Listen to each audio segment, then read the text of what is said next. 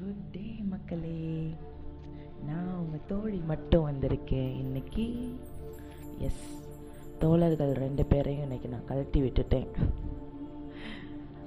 ஆமாம் இன்னைக்கு நானும் தமிழ் பாடல் வரிகள் இந்த டாப்பிக்கை தான் பேச போகிறேன் ஆமாம் இது ஒரு காலத்தில் நம்ம எல்லாருக்குமே அவ்வளோ ஒரு ஃபேவரட்டான ஒரு பாட்டாக இருந்தது.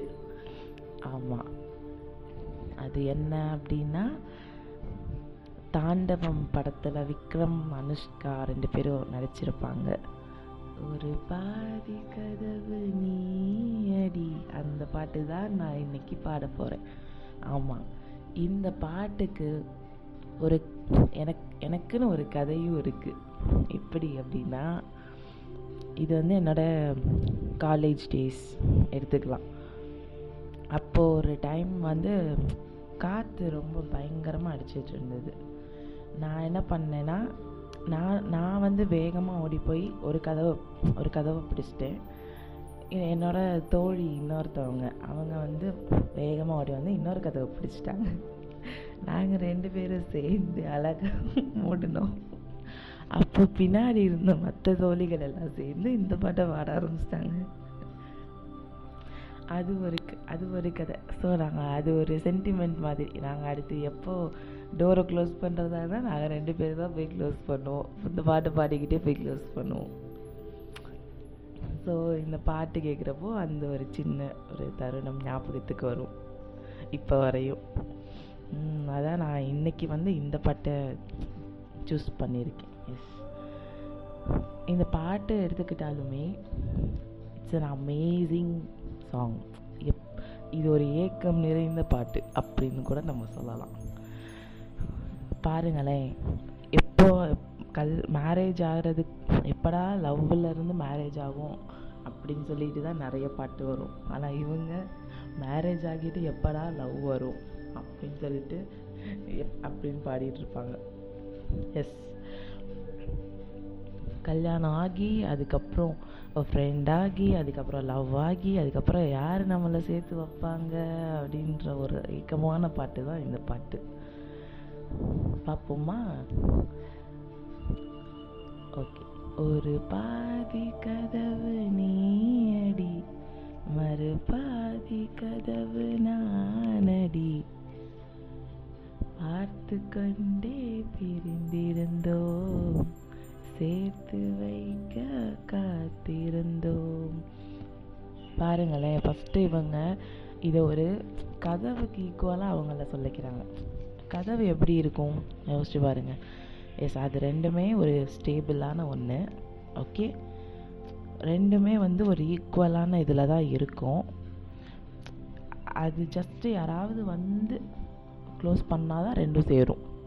ஸோ அப்படி ஒரு அதுக்கு ஒரு எக்ஸாம்பிளாக உவமையாக சொல்லியிருக்காங்க. எஸ் நாங்கள் ரெண்டு பேரும் ஸ்டேபிளாக ஒரே இதில் தான் இருக்கோம். ஆனால் யாராவது இடையில வந்து எங்களை எங்களை வந்து சேர்த்துட மாட்டாங்களா? அப்படின்ற ஒரு ஏக்கமான ஒரு இதாக தான் இந்த பாட்டில் சொல்லியிருக்காங்க. அதே தான் அதுக்கப்புறம் இதுக்கப்புறம் ஒரு எனக்கு பிடிச்ச லைன் அப்படின்னா இடி இடித்தும்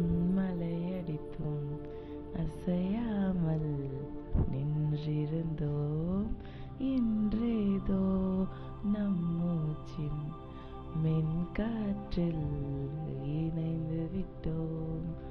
இதயம் ஒன்றாகி போனதே கதவே இல்லாமலானதே இனிமேல் நம் வீட்டில்தான் தினம் இப்பூங்காற்றுதான் தினம் வீசுமே.